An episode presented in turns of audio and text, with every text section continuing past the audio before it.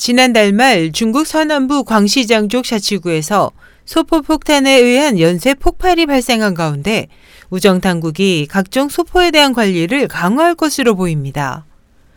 2일 홍콩 봉황망은 후베이성의 성도 우한의 우정관리국이 시사나 우편물 취급사들에 전달한 공문을 인용해 앞으로 소포 접수 시 내용과 발송인의 실명 확인이 의무화된다고 전했습니다.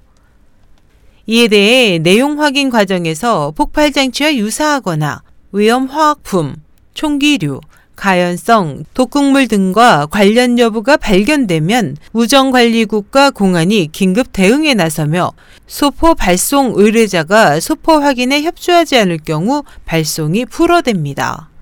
후베이의 순펑스인 유황공사 관계자는 지난 8월부터 이미 소포물에 대해 100% 전수 검사를 실시하고 있다면서 배달원들에게 소포 접수 시 반드시 내용 확인 후 결과를 표시하도록 지시했다고 밝혔습니다.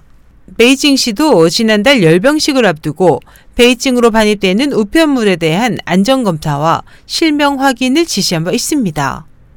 보도는 중국은 2008년부터 우편물 안전관리 규정을 만들어 소포물에 대한 안전검사와 발송인 등 관련 기록을 최소 1년간 보관할 것을 의무화했으나 제대로 이행되지 않고 있다고 덧붙였습니다.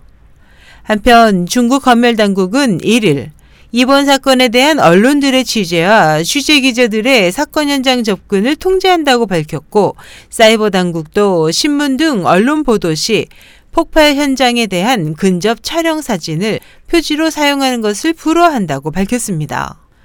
이에 대해 일각에서는 당국은 큰 사건이 발생할 때마다 사회 불안과 동요를 막기 위해 언론과 인터넷 검열을 강화하는 것이 일상이 됐다며 특히 이번 폭발 사건이 국경일 직전에 민감한 시기에 발생해 더욱 그렇다고 지적했습니다. 중국 광시자치구 류저우시에서는 최근 이틀간 도심 곳곳에서 18건의 우편 폭탄이 연쇄 폭발해 7명이 사망하고 50여 명이 부상했습니다. SH 희망성 국제방송 임선였습니다.